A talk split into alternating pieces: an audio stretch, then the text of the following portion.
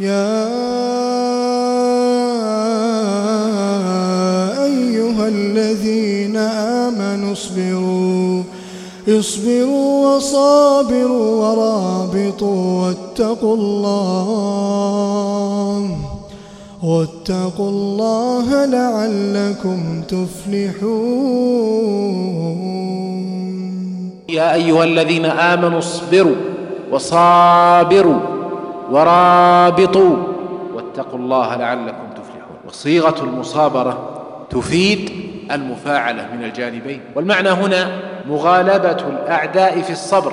فإذا كنا نصبر على حقنا فإن المشركين يصبرون على باطلهم. فلا بد أن نغالبهم بشيء آخر إضافي وهو المصابرة. ثم أمرنا في الآية بالمرابطة على تلك المصابرة. والثبات عليها لنحقق موعود الله ونظفر بالفلاح. فانتقلت الآيات بالأمر من الأدنى إلى الأعلى. فالصبر مع نفسك والمصابرة بينك وبين عدوك والمرابطة الثبات وإعداد العدة.